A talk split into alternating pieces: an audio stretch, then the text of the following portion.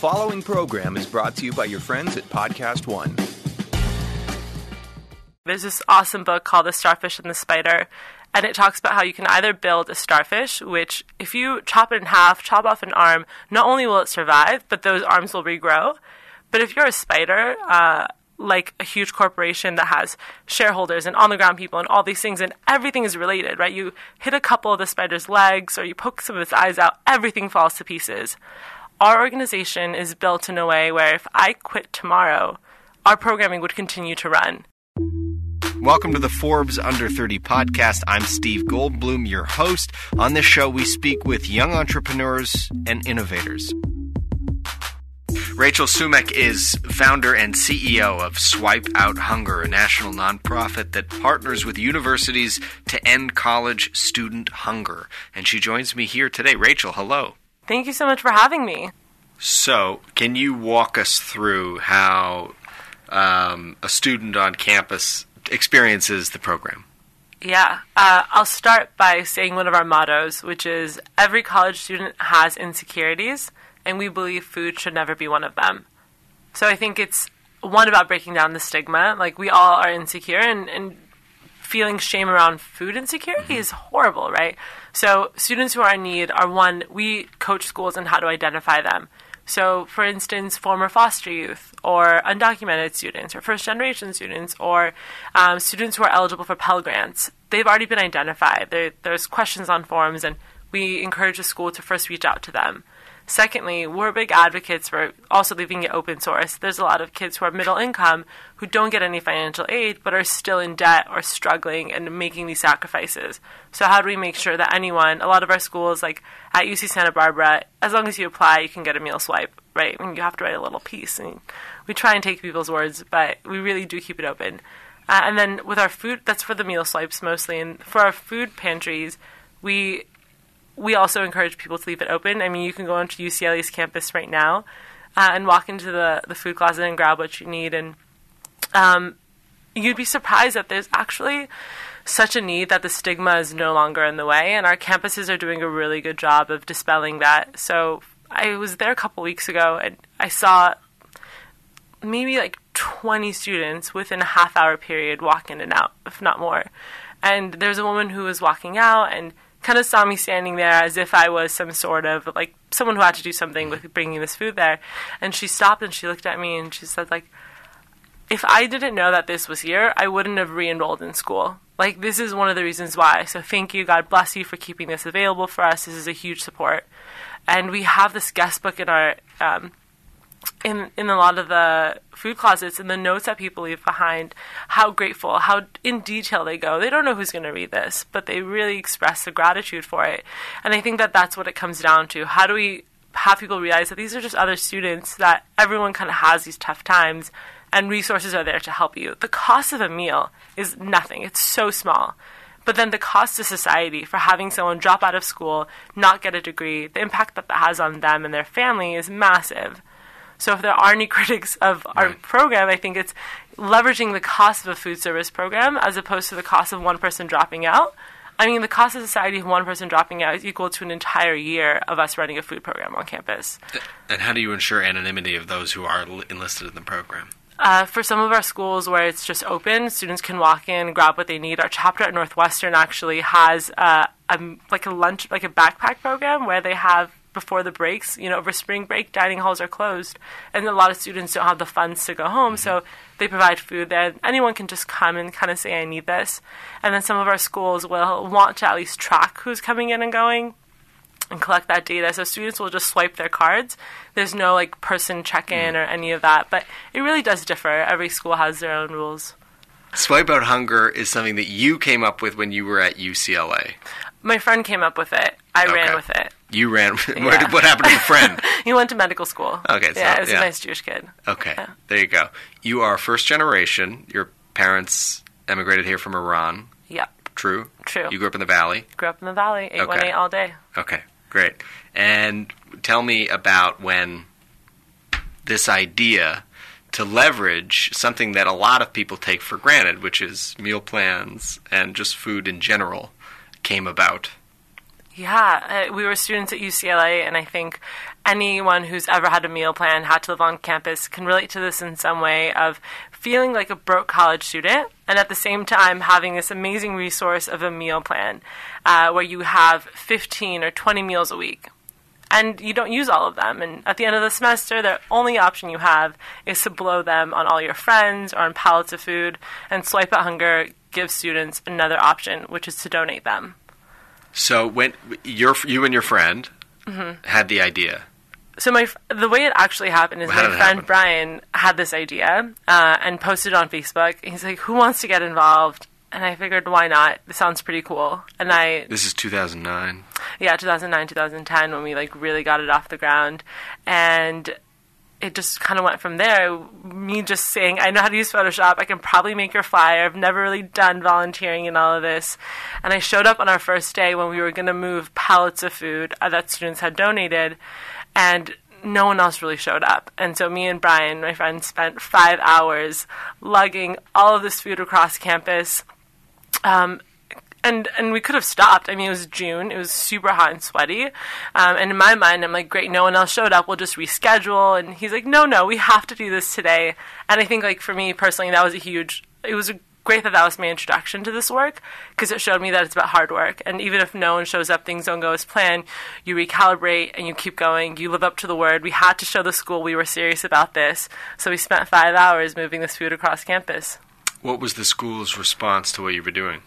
Um, they really didn't like us. I mean, what we were asking them for is that this bottom line, this cushion that they were getting, these tens of thousands, actually hundreds of thousands of dollars that they were otherwise keeping in their pockets, we were asking them to donate it. Right. so, I mean, even after the first rejection and the second rejection, when we got the program up, they still push back. I mean, every every quarter they would say another reason why we can't continue next year. What, was it like food and safety problems? and- Yeah, I mean, like at first it was the secu- like someone might maybe getting sick, and then once we moved past that and we were using actual dollars or using non-perishable food, then the concern became logistics. Or um, I actually had a great conversation with one of the dining directors years later, and he said my biggest concern was that some other school would hear that we were the school that let this happen, that we were the school that finally like opened the floodgates of students donating meal points, and they didn't want to have their head on the line. Um, should this become a thing? Isn't that so- crazy? Isn't that so crazy? That doesn't make like any we sense. fed like hundreds of thousands of people. Yeah. And what would We'll have stopped that at that yeah, exactly that our colleagues might not like us. Interesting. Yeah. So that was the pushback, and but, but it's such a smart angle to take on on cornering them and saying, "Hey, this little pocket of revenue, you know, we're aware of it, and we're actually going to point it in a different direction." So, I, and and it kind of it, it makes their argument sound ridiculous. There isn't much of an argument. So, at what point did they did things change and the wind start going with you? Uh, there was one really big moment, which was in 2012, our senior year, when we were invited to the White House, and President Obama, God bless his soul, called us champions of change. And I mean, from that point, we're sitting there. I think it was like 21, 20.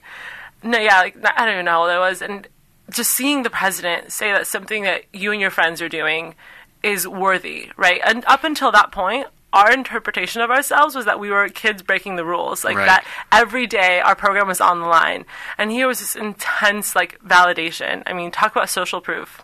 Was this right before he'd been elected a second term? Um, this was in March, so right before the yeah, right before the November election. Wow, interesting. so you, at that time, you're thinking like, "Wait, this might be our only shot." yeah, yeah, yeah. Uh, would you be? Uh, would you? Would you accept an invitation from the White House right now? You know, I uh, a lot of people have in their Twitter bios like my tweets are my own opinion only. I'm a pretty vocal person. I don't think I would accept. Mm-hmm.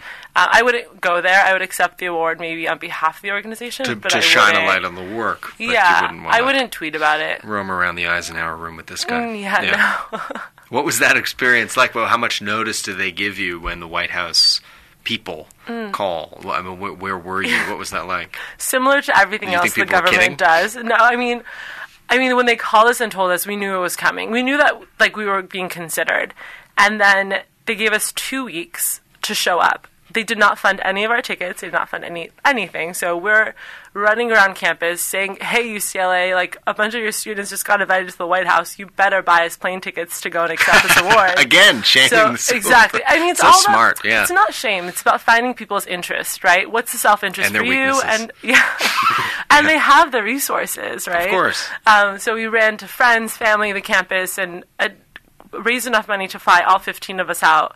Um, and there were other groups invited who only had like two or three people there. But it, I think it kind of fo- reflected the grassroots communal culture of the organization. And that's, I think, a big reason why we're successful. What did Obama say to you? He said that if you remain idealistic as you get old, nowadays, when you meet an old idealistic person, people call you crazy. But in fact, you're actually supposed to stay idealistic as you get older because that's the only way things will change. So be okay with people calling you crazy because someone needs to really believe that it's possible. And not just possible when you're 20, possible when you're 50 and, and whatnot. Did you literally just give back to me exactly what he said? Yeah, he actually- That's incredible. I feel like I feel like I could hear his voice coming out of you. So, uh, yeah, Yeah, no, he was. look. Yeah. Everything was always Uh, look, right? Yeah. No, I mean he was far more articulate, but I mean the words that he said, even though it was just two or three minutes, really stay with you. And we'll be right back after this quick break. The Forbes Under 30 podcast is brought to you by Lifelock. Is your personal info for sale on the dark web? Monitoring your credit can't show you, but Lifelock sees a wide range of threats to your identity. If something happens, US based specialists can work to fix it. Go to lifelock.com, use the promo code Forbes, and save 10%. We should mention that we're in person here. We usually Yes. do all these interviews over the phone. So, uh, No, you know, I that's a fact. braced the four or five for you. Yeah, th- thank you. We appreciate that.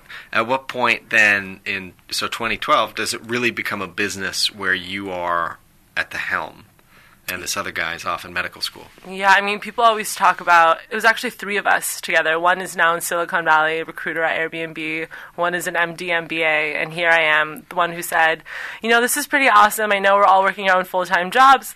A year after we graduated, we were all just working on this after hours. And I said, I think that there's something more here, and I think that I want to step into this role. And I moved back to LA and, and walked into a Starbucks and called myself an executive director and then Googled what that meant. So I think, like, in, in some ways, I was a co founder of the idea and the movement. And then in some ways, I'm the founder of the national nonprofit um, simply because I, I don't know. No. Well, you took initiative and said, I want to see this, or I want to expand, I imagine. Yeah, exactly. And I think also asked, sure, it's a good idea. I think everyone has really good ideas. Um, but then just because, I mean, every day you read about a new app that's taking food waste and providing it to feed people, right?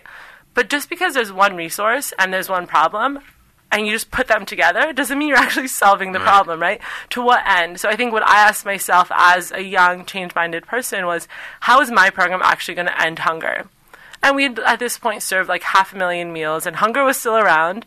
And so I said, how do we actually use this resource of extra meal points, of students, of campus infrastructure to solve the problem? And that's where the issue of college student hunger really came to the forefront. We were supporting our fellow peers since day one, since 2010. That's kind of where we took the meals uh, once we got up.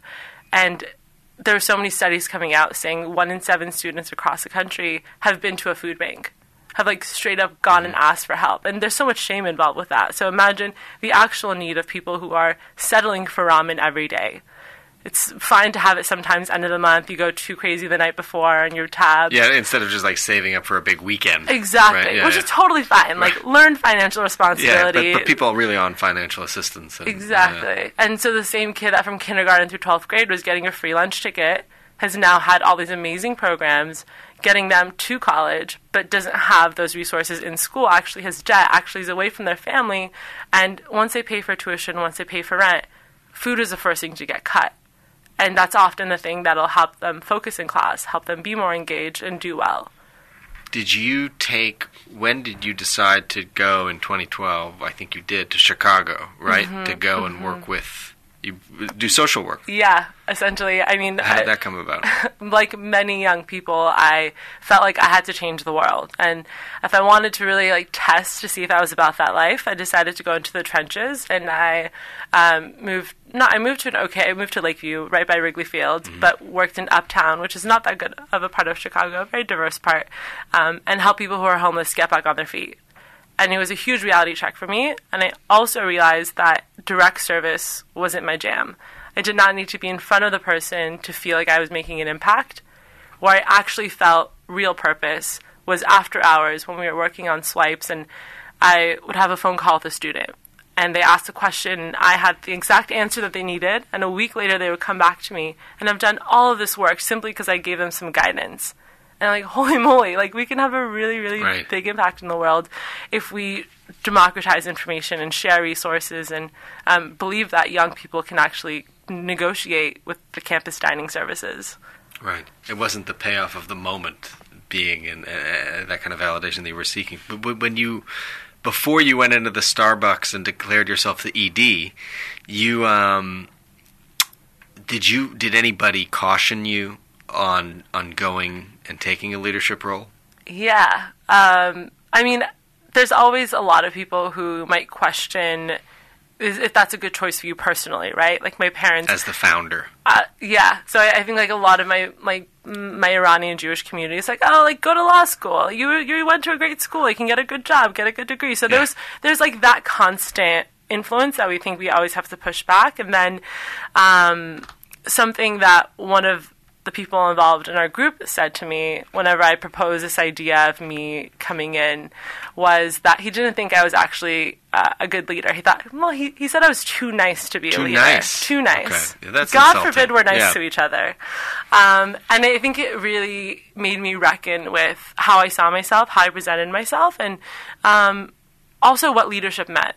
I think I'm still a really nice person. I think being nice is not a qualifier. Uh, it should not be a disqualifier for someone to be a leader. it lit a fire under you. Yeah, absolutely. So I think Right. I also spent that next year um, with that in the back of my mind of, am I qualified? Can I do this? And I really overdid it because of that. Um, I worked too hard, too many hours. I fell into the whole startup, um, make it your life, and don't have anything outside of this going on, which I don't know. I guess wasn't effective because I also didn't have. I was 21 when I started this um, at full time. Turned 22 a couple months later and didn't have a bunch of advisors around me and quickly started to seek those out. So that was a huge redirection of all that energy in the best way. It's interesting how like demoralizing comments like that can serve as a great motivator. Mm-hmm. Mm-hmm. Right. Mm-hmm. And I think also as a leader myself now, I've learned how do I, even if I think someone might be um, not quite ready, experienced or or experienced enough to step in, step into a role, how do you lovingly present that information to them? Um, how do you actually see why they they want to do that, and how do you support them? You were doing 80 to 100 hours a week that first year. About eighty. Yeah. yeah. yeah. Not all at the Starbucks. no. Now, do- you- I'm assuming you don't work out of there. Where, where do you work out of now? We uh, are now. We actually just moved into a WeWork a couple months ago downtown in downtown Los Angeles, um, which has been pretty sweet. But we were in another co-working space in the Arts District downtown. Okay. Yeah, so it's been pretty cool to build something in community with others. I belong to one of those workspaces too. Noya House. oh, You know, fancy! I know it's a little. It's a bit. It's a bit too fancy. Yeah. I wish it was a little less. You know what I mean? Yeah, The but pe- I mean, like, are, I are go to literally Equi- dressed from the future of the Civil War or something like that. But I mean, so I go to Equinox, and it's not that I feel like I need to wear Lululemon every day, but you go there, and everyone's like so fit and so into it. So it inspires. I got grandfathered you. in. I got a good rate or something, and they have great. It's actually very nice, like the sit, sitting and everything. It's the uh, the human beings that sometimes bother you. But the um, It inspires you to step up. Uh, yeah, no, but you know something about this, which I think anybody who's listening to what we're doing would be interested in, which is the networking stuff, meeting people. You people have said about you that you are really good at that. You come in and you're like prepare. You give yourself a pep talk, but you tell me you're the one doing it. Yeah, um, I have a very strong belief if I can copyright this if there's a lawyer out there who wants to start the IP on We have a lawyer in the back at all times. Right. Um, He's sitting in the corner eating cereal. No, no, he's, Um, he's just I- a tech guy. I have a very strong belief that Los Angeles specifically operates on a relationship economy. No one really cares about what like company you work at or where you worked or where you went to school even. They care about who you know and what that person says about you. So if you're able to walk into a room and authentically present yourself, like be in touch, self-awareness, meditate, do all of that. Like that's base level at this point, you guys. And then after that, be able to bring value, right? I think that I, the amount of time I spent refining what we do and why we do and how we do it allows me to come really powerfully to the table and present what we do. All of that said, I'm now a 25 Middle Eastern Jewish girl um, who's 5'11, just so you guys know, who is still like has a lot going against me when I walk into a room of like investment bankers or like white men. Sorry to use that word. Not sorry. But Uh, like as you people, mean as a white cis yeah, male yeah, yeah. I'm not insulted but like by it. things things that like we we identify with power, right? Sure. Um, and then feel like rem- like I, I don't know. I think reminding myself that wait, no, I, I do know who I am. I do bring value to the table, and anyone is lucky to kind of work with us. And That's so. right. I think giving myself that reminder before I walk into those rooms is what we all should be doing, right? Taking the moment to, like, taking the back, the homework of knowing who we are and what we do. And then in the moment right before we walk into that room, reminding ourselves of that and being prepared to take that on is the trick. And we'll be right back after this quick break. Shopping online has its pluses, but also comes with risks. With the holidays fast approaching, here's some tips to help keep your identity and financial information safe. Always use a secure internet connection rather than a vulnerable hotspot. Shop on sites with secure payment methods like credit cards or gift cards. Create strong passwords. Be wary of deals that are too good to be true. And finally, avoid phony shopping apps. Here's the thing identity fraud costs Americans $16 billion in 2016. If you're only monitoring your credit, your identity can still be stolen in ways you may not detect. Thieves could sell your information on the dark web or get an online payday loan in your name. Lifelock detects a wide range of identity threats. If they detect your information, they'll send you an alert. No one can prevent all identity theft or monitor all transactions at all businesses. Go to lifelock.com or call 1 800 Lifelock. Use promo code Forbes. That's Forbes for 10% off your Lifelock membership. Visit lifelock.com and save 10% now. Target USA. Russia. could render huge harm to this country. North Korea's secret missile. capable of reaching the whole of the United States. Dangerous terrorist. DC is someplace they would like to seek an attack. Interviews with top intelligence and national security officials. We've got you covered on Target USA. the National Security Podcast. Download it every Thursday. And don't forget to subscribe at podcast1.com, the new Podcast One app, and at Apple Podcast. So true the way that you carry yourself like my my my girlfriend will, will say that she's a very uh, you know strong smart person but she said that that if you act like you should be promoted you will be promoted Exactly. And I was told my whole life, like my friend reflected, that I should be nice, passive, submissive, make Right. everyone feel good, which is, I mean, I think wonderful, right? I'm a very much proactive in, in acting and taking care of people, which is lovely. Um, and at the same time, that shouldn't mean that I can't have an opinion or that I shouldn't feel confident in what I do. how has the business of do well let's get back to that actually do you find that people is there when you're pitching and, and, and in business meetings and let's start with the with the men do you find that there's that there's sometimes uh, that they don't take you as seriously To be honest with you, not necessarily. I think that in fact, being a young woman gives me a lot of um, leverage. And then I think what comes after that is even though I walk into the room and they're captivated by how charismatic or enthusiastic um, what I do is, I think the doubt creeps in whenever they think, well, I don't know if I should get involved with this, right? Because I'm going into rooms with people to get their partnership, and if they're if they're judging my ability in that moment, in my business savviness or my ability to scale or whatever it might be, I think that's where the questioning comes in, and where I have to go kind of like over like overwork that and really make sure that I'm prepared beyond what I need to be uh, to compensate. right Yeah, I think a study, I forgot which publication it was, but came out today saying like they recorded a bunch of VCs and their interpretation of men walking into a room pitching versus women was like dramatically different, right? They said she's amazing, she's so smart, but I don't think that she's confident enough. Whereas with men, it was like, yeah, so I think um, the way it shows up is really differently. But the beautiful part is there's so much data out there that we can really use to be prepared. And the double standard on if you are decisive, that being interpreted as being hostile. Totally. Or like I'm a I'm a woman. Female leadership is collaborative. Like of course I have an opinion, but I want us to work together on this. Right. And so having society see that as a positive as opposed to a negative is another thing that I think by remaining uh, like a powerful female leader, we can shift that narrative as opposed to me thinking that being aggressive and cutting people off is leadership because that's not it doesn't work.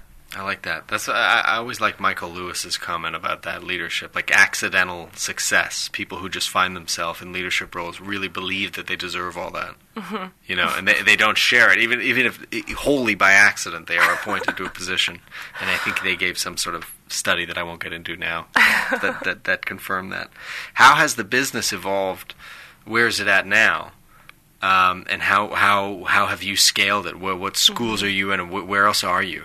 So we are now on 30 universities. We've scaled um, almost like a franchise model. So even though we have a very, very small staff here in LA, each chapter is really run self-sufficiently. There's this awesome book called The Starfish and the Spider, and it talks about how you can either build a starfish, which if you chop it in half, chop off an arm, not only will it survive, but those arms will regrow.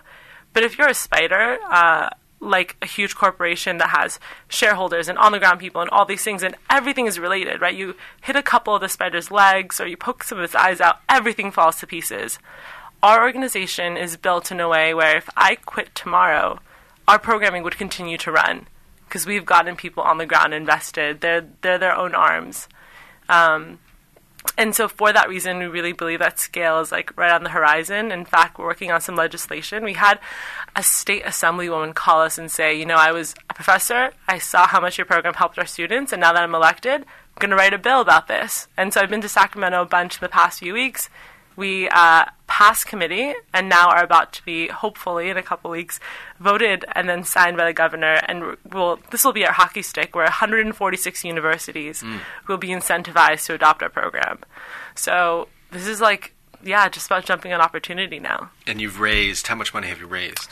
a couple hundred thousand dollars. So we are very lean. What we do is actually leverage the money that schools already have on meal plans. Mm-hmm. So in in essence, we're a consulting agency that consults schools on how to establish this program, how to best use it, and really tap into the resources that exist. So we don't need to raise that much, right? Every dollar that we raise, like motivates and catalyzes seven dollars on the ground. Pays the staff. Yeah. Oh, yeah. Like, and then what the staff does is really tap into the money in the outside world on these university campuses.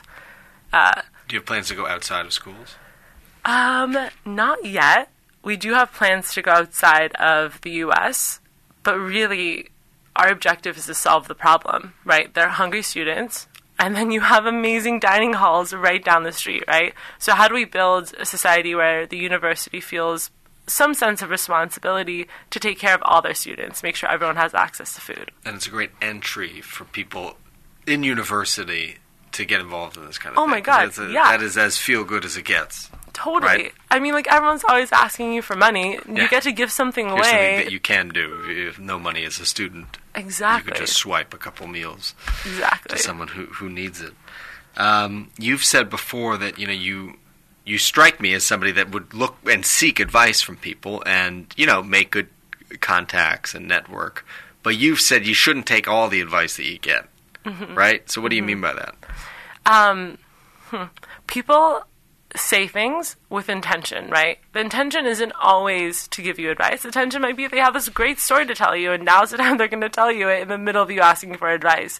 So I think the biggest, I think the biggest thing that's helped me in those moments is understanding the person first. So asking the right questions, getting a sense of who they are, where they come from, what drives them, and then when they give you advice that um, might be really focused in one industry, it's because they really want to be there or they have a lot of connections there, and that's where they're coming from. So the more you can understand an individual, the better you get at reading people and getting to know them, the more you can understand the weight or the value of their advice or just more context around it. And then you can decide if it matches up with yours. Right. Yeah, or you can ask a follow up. My favorite follow up question after someone gives me advice is, "Great, can you introduce me to someone there?" Or, "What do you think? What would you do next after that if you were to take that advice?" Uh, and then it's a whole different conversation. And you can also make it about them and not say very much. Oh yeah, I that's, mean that's, one of the greatest valuable. skills in LA. I mean, that's that's literally how I met people in LA. Yeah. by just going really, and then what did you do with your life? And, they then what did you do? so connected. And they go, Steve's you." great. Yeah, Yeah, said nothing. exactly, exactly. What, what- what have you? Um, I want to ask.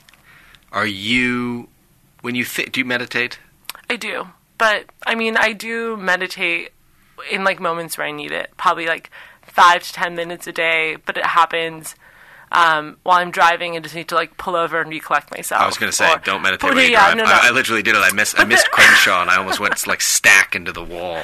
there is, but I had like, a guided meditation. there is mindful meditation where like you, I don't know. One of my favorites is if I can't close my eyes necessarily because that looks weird. But I feel like I need to like in the moment really Lower your myself. gaze. That's what they say. Lower your gaze. But even I mean like and they go, it's not a mistake. It's not a failure. that your mind is going. No, right.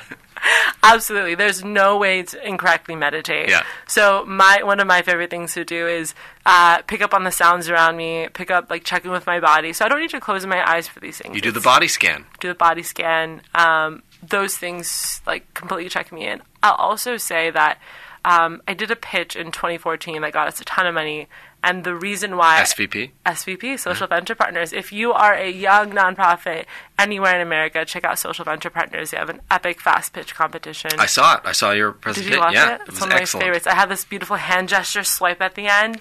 After that, I do it in every pitch. It really closes it really nicely. You were very prepared. There was a lot of the gesticulation was on point. Thank you. Um, a couple weeks before that pitch, I started doing breathwork meditation. And I did a couple deep, deep breaths before Yeah. I went up there, and that was the game changer. Yeah. That's it. I I asked about the meditation because uh, I meditate and it's I found it very helpful. But it's helpful when you're. What are the problems that you bump into most frequently that would necessitate stepping back, being mindful of where I'm at right now, so that I'm not as reactive and upset.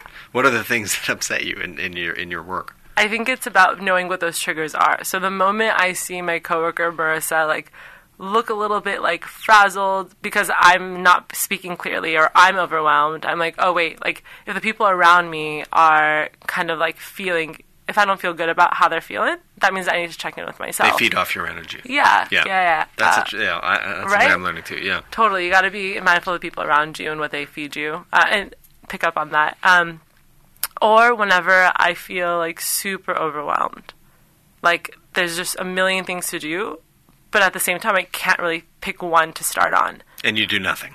And I do nothing. Yeah. I like circle around. I like start ten emails or like three proposals and never Yeah. finish anything. So just like checking in and reminding myself like remind yourself of the three most important things. I think like Tim Ferriss said this in a podcast years ago, but like make a list of like five things you want to do that day and then pick the three that if you do you'll feel really good about. Right. Circle those and move from there. That's my whole notebook That's like here is lists. literally my yeah. Literally yeah. lists. That's all I do. I don't actually work. I just make lists. and you're still doing something. so maybe that's the trick. Yeah, I can't even read. I can't even read what I wrote. Um, but anyways, it's on the list. Uh, Exactly. Are you doing any marketing right now, actively for swipes? Are you out? Are you out anywhere? Are you, where, where do you get the word out? we are always out there. Um, it's kind of amazing. We've been around for six years now, seven years almost, and still every month, between five and six, seven schools reach out to us asking to start our program consistently. I've never had to go out and ask people to start our program. People just want it, and we ask them, "How did you hear about us?" and half of them are like word of mouth or they see something online or just like natural organic output Right. and then a third of like the the other half ish uh, about a third of those are people who had this idea on their own right students or even administrators who are like there's so many dollars in these meal plans and they google it and then here we come or now even more so it's schools who want to address hunger on campus and don't know what to do or how to start and where their channel in and i think that's where I mean, that's what keeps me up at night. The idea that there's some school out there who heard that ending hunger on campus is a big deal now, so they're going to try and start a program, but have no idea how and do it really ineffectively. And here we are with like six years of wisdom and experience and best practices waiting to support schools. Right.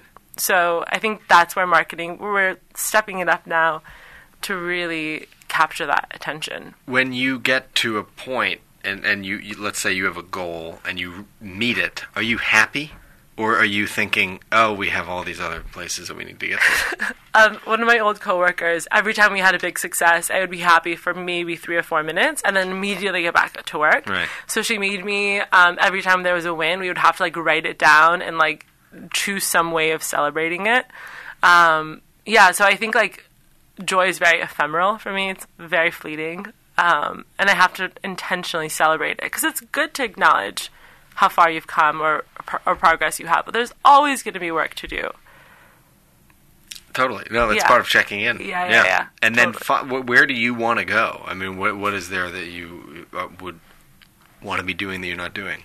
Um, we would want to have shifted the norm. Like, how can schools really see their responsibility to their students? Or as they hire contractors to come in and run their food services on campus, how do they ask that contractor to think about the needs of all of their students and make sure they have? Um, one of our, so, so like I mentioned, we collect money from students' meal plans. What happens to that money? Three main things. One is those dollars are credited to other students, to their accounts who are in need so they can enter the dining hall and have an amazing, warm, healthy meal, right? And feel like every other student. Secondly, we help fund food closets. There are now over 400 universities with literal pantries, on Pantries, right. campus. And we uh, work with the school to provide food for them by just channeling these dollars. The school buys food at a very low cost and stocks it. And then finally, a lot of our schools continue to support the community. That's where we started. That's where we think uh, there's a lot of value in having students engage with the local community. But by far, students love meal swipes. Getting into the dining hall is a game ch- game changer for your whole week. Now, now that it's been, I don't know, uh, eight years. Has it been Like seven. seven years? What is your relationship like with your alma mater? Do they own it now, or are they still so like. Um, a little touchy? there's there's going to be some good stuff coming out this summer um, about our partnership with UCLA. What's, what's coming out? Well, I think I can talk about it. I don't know. it's there's like UCLA's always trying to market itself, and they really picked up our story um, in some of their marketing stuff this year. Okay, Yeah. there we go. That's good. Yeah. UCLA, own it. Thank you. It's Yeah. great. Should have been doing it from the beginning. Exactly. I actually had to send them an email. I was like, you, I like tried a couple sources. I mean, you know, we started this program and we've done a lot of really good in the world. We keep saying we started at UCLA. You should leverage this. You should give us resources. You should Yeah. connect us. So I think, um, yeah, it's all about partnerships, right? Own it. So who, own it, and, and, and, and have them pay for everything. I think, as you know. yes, yes, yes. Rachel, thank you so much. Uh, I swipe out hunger is is the name. Swipe Hunger is the name. Swipe Hunger is the website. All right, thanks so much, and and good luck with everything. Thank you so much for having me. That's it for this episode of Forbes Under 30. I hope you enjoyed it. If you want to reach out to us with a comment or question, please do so at under 30. That's the number 30 at podcast1.com. Hey everybody, it's Chad Prather here, the guy that's unapologetically Southern on YouTube. Join me every Thursday for the Chad Prather Show exclusively here on Podcast One. I'm bringing armchair philosophy and observational humor to what's going on in the world. As guests, help me sort it all out. Nothing is off limits on the Chad Prather Show. Again, every Thursday, it's new episodes of the Chad Prather Show right here on Podcast One. Download and listen to new episodes exclusively on PodcastOne.com, the new Podcast One app, or subscribe on Apple Podcasts. At the border. I'm Ed Donahue with an AP News Minute. At the roundtable discussion today in San Antonio, Texas, President Trump heard something he said he never heard before about life along the border. Many people are dying, and the danger of living here, unless you know exactly what you're doing, is tremendous. This is Texas Lieutenant Governor Dan Patrick. Where are the people in Washington to stand up for these children, these women, these senior citizens? Where are they? Bring them down. Mr. President, let the Democrats come down to Brooks County. Let them come to any of these ranches. Let them see these bodies. Let them see the skeletons. We have the photographs. Attorney General William Barr says he thinks spying did occur on Donald Trump's presidential campaign, suggesting the origins of the Russia investigation may have been mishandled. Scientists released the first image ever made of a black hole, revealing a fiery ring of gravity twisted light swirling around the edge of the abyss. One scientist said science fiction has become science fact. I'm Ed Donahue.